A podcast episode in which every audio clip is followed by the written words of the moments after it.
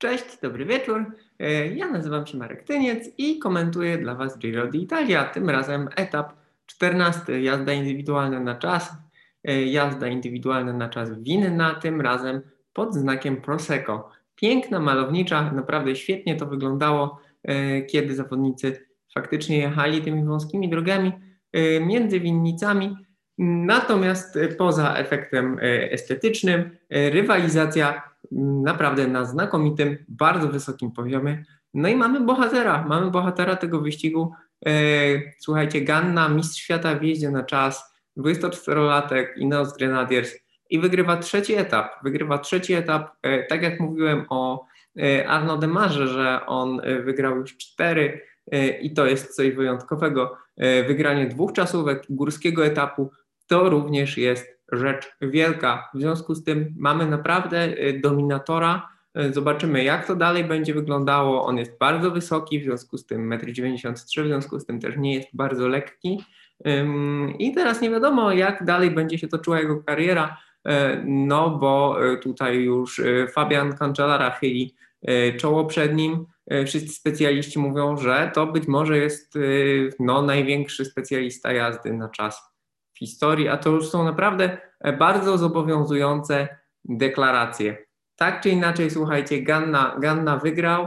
E, Ganna wygrał e, nie z kim, poza swoim drużynowym kolegą Rohanem Denisem.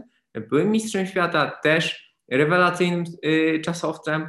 No a trzeci, słuchajcie, Brandon McNulty z zespołu Emiratów Następny bardzo młody człowiek, yy, mistrz świata, znaczy nie mistrz świata, medalista, dwukrotny medalista Mistrzostw Świata Młodzieżowców w jeździe na czas. W związku z tym ta jego postawa trochę była, trochę nie była zaskoczeniem. Eee, zaskoczeniem jest to, że to McNulty yy, pojechał najlepiej yy, ze wszystkich zawodników z klasyfikacji generalnej. Zatem no, wszyscy patrzyli na Almeidę, Almeida również pojechał bardzo dobrze. Trochę cyferek, trochę cyferek, jeżeli chodzi o to, no bo jakby Ganna i Ganna i e, Denis to była osobna liga, to są specjaliści od czasówek, którzy nastawiali się na ten etap. Magnati pojechał trzeci, więc um, od niego będę liczył e, różnicę na tym etapie. W związku z tym e, McNulty nad Almeidą 22 sekundy, nad Keldermanem 38, nad Gegenhartem 57, Rafał Majka, słuchajcie, e, piąty e, z tej grupy faworytów, minuta 25, to już jest dość duża strata, natomiast on nadrobił nad Bilbao, nad Nibali, to są kolejni zawodnicy, Bilbao i Nibali strat do Magnaltiego 1,44 i 1,45, Pocowiwo 1,52, Fulzang 2,04, Duńczyk ewidentnie no, już nie błyszczy tak jak błyszczał na Lombardii, Patryk Konrad 2,22, no, czy to oznacza, że on zacznie pracować na Rafała Majkę, bo mm, Rafał Majka 44 sekundy szybciej tę czasówkę, myślę, że jutro jeszcze nie. E, i po Piancavallo, jeżeli e, Rafał będzie lepszy i będzie w czołówce, a Konrad już nie, to miejmy nadzieję, że ta hierarchia e, w Boże mm, zostanie ustalona, no i Hindley 2,30 straty do McNulty'ego. To niby dużo, niby niedużo, te 30 kilka kilometrów czasówki w pofałdowanym terenie dało się we znaki. Almeida, y, mimo że widać było, że kosztuje go ta próba bardzo dużo, mm, to nie zgasł w końcówce, więc y, też y, młody Portugalczyk z The Coining Quickstep naprawdę, naprawdę bardzo ładnie. No i co? No i trzeba tę czasówkę rozpatrywać jako część jakiejś większej całości, jako część walki w klasyfikacji generalnej, bo jutro Piancavallo, jutro ciężki górski etap z podjazdem, który w 2017 roku spowodował duże różnice w klasyfikacji generalnej. Tam Dumoulin stracił ponad minutę, e, bardzo dobrze jechał Thibaut Pinot. Podjazd niby, e, niby regularny, 7,8 stromizny, około 14 km, o ile się nie mylę. Natomiast, natomiast no, selektywny. W pierwszej części faktycznie dość, dość stromy. Y, etap oczywiście długi, niespełna 190 km. Kilka właśnie takich solidnych, chociaż nie bardzo dużych podjazdów. Y, no dobre miejsce do tego, żeby w pierwszej części robić selekcję. No i ostatni podjazd na tyle długi, żeby faktycznie na nim coś się wydarzyło. Natomiast trzeba powiedzieć, że stawka jest bardzo wyrównana. Tutaj po odpadnięciu z różnych powodów, czy to kontuzji, tak jak Tomas, czy z powodu pozytywnego yy, i faktycznie zachorowania na COVID, bo jednak Simon Yates miał gorączkę, yy, więc no, był osłabiony i tutaj obojętne, czy to był COVID, czy to była grypa, czy cokolwiek, no jednak nie domagał, więc yy, wycofał się. No i Krajszwajk razem z całą ekipą Jumbo Visma pojechał do domu, więc nie mamy tych trzech zawodników, którzy byli prawdopodobnie typowani do podium, więc cały wyścig jest bardzo otwarty i ten jutrzejszy etap, no myślę, że te różnice jeszcze zwiększy, bo wszystko wskazuje na to, słuchajcie, że trzeci tydzień ruszy, przynajmniej ruszy.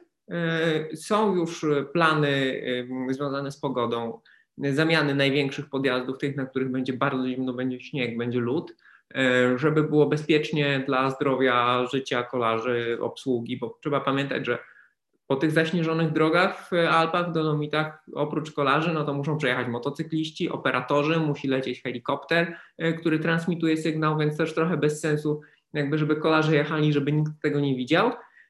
Więc jest plan awaryjny. No i e, po tych testach, po tych testach e, na COVID w dniu przerwy, które były, gdzie część peletonu i część obsługi była pozytywna, w ciągu tygodnia były testy na przeciwciała, wszyscy negatywni. E, w tym dniu przerwy też będą, ale zaczyna to wyglądać odrobinę bardziej optymistycznie, abstrahując od tego, że epidemia we Włoszech się rozpędza i tam są jakieś dalsze obostrzenia, ale wyścig jedzie. E, zawodnicy chcą, żeby wyścig jechał, drużyny chcą, żeby wyścig jechał. E, kibice wygląda na to, że zachowują się odpowiedzialnie. Zatem no, można z jakimś tam, oczywiście nikt nie jest wróżką i jak walnie, to walnie, natomiast można z jakimś tam optymizmem patrzeć na to, co się dzieje. No i patrząc na klasyfikację generalną po, czas, po czasówce, naprawdę jest ciekawie, ponieważ no do roli faworyta y, urasta Wilko Kelderman. Z tego powodu on jest drugi, ma 56 sekund straty do Almeidy, ma dość mocną drużynę i on ma doświadczenie. Jakby znamy jego możliwości, wiemy, że on jest w stanie wielki tur przejechać. E, nie wiemy jak z Almeidą, natomiast trzeba pamiętać o tym, że Y, na tych kolejnych górskich etapach trzeba będzie czegoś więcej niż takiego urywania sekund od Almeidy, bo on już pokazał, że dobrze jeździ na czas, jeżeli totalnie nie osłabnie, to finałową czasówkę y, też będzie w stanie pojechać dobrze. Y, ten McNulty jest czwarty, też jakby się rozpędza, mm, więc zobaczymy jak to będzie wyglądało, ale ponieważ bez względu na to, czy trasa zostanie bardzo poobcinana, czy nie, to trzeci tydzień wyścigu jest ciężki, w związku z tym e, z tej czołówki, która jest dość ciasna, bo Rafał Majka po bardzo dobrej jeździe e, awansował na szóste miejsce. No i Rafał Majka do, słuchajcie, do podium traci zaledwie 22 sekundy. Trzeci jest Pejo Bilbao, potem jest Magnalti, przed nim jest Nibali. Na, na równo z Majką jest Pocowiwo, dalej jest Masnada, ale on raczej będzie pomagał Almeidzie. W związku z tym jest po pierwsze szansa dla Majki na podium, szansa dla Nibalego na podium, dla Pocowivo. E, jeżeli Almeida osłabnie, e, jeżeli Kelderman e, no, będzie miał gorszy dzień, słuchajcie, jest w tym momencie sześciu, siedmiu zawodników, którzy ten wyścig mogą wygrać, a kto wie co z tyłu, ponieważ no, może być różnie, może być różnie. Powiedziałem, że McNulty pojechał bardzo dobrze. Na dowód tego, oprócz miejsca, które zajął, świadczą liczby. E, wielki szacunek przede wszystkim dla tego młodego Amerykanina, e, ponieważ on jest transparentny. On wrzuca na strawę e, dane póki co, zobaczymy jak to będzie dalej wyglądało, ale póki co wrzuca dane na strawę wszystkie. Moc, tętno, kadencje, to jest świetne, oby więcej takich zawodników. W związku z tym wiemy, że McNulty dzisiejszą czasówkę pojechał ze średnią mocą 411 watów. E, to jest te 40, tam niespełna 2 minuty. I zobaczymy, zależnie od tego, ile on waży, jeżeli waży 69 kg deklarowane na Procycling Stats i w kilku innych miejscach, no to to jest 6 watów na kilogram. To jest świetnie, to jest świetnie. E, zobaczymy jak w górach. E, tam jechał do tej pory trochę nierówno, ale e, no, wielki potencjał. On ma 22 lata, następny wielki talent i być może, kto wie, Amerykanie będą wkrótce mieli swojego zwycięzcę wielkiego turu. Byłoby, byłoby ciekawie, bo bardzo, bardzo interesujący zawodnik. No, dzisiaj pokazał się ze znakomitej strony. Warto jeszcze powiedzieć, że fajnie pojechał Kamil Gradek, bardzo ładnie, naprawdę. Zaprezentował koszulkę Mistrza Polski. Mm, natomiast y, no on był jakby w, w, takiej, może nie ścisłej, ale jednak 15 miejsce na czasówce na Giro to jest bardzo dobry wynik, ale to jak dobrze pojechał Rafał Majka pokazuje, że do mistrza Polski w na czas y, stracił zaledwie 3 sekundy.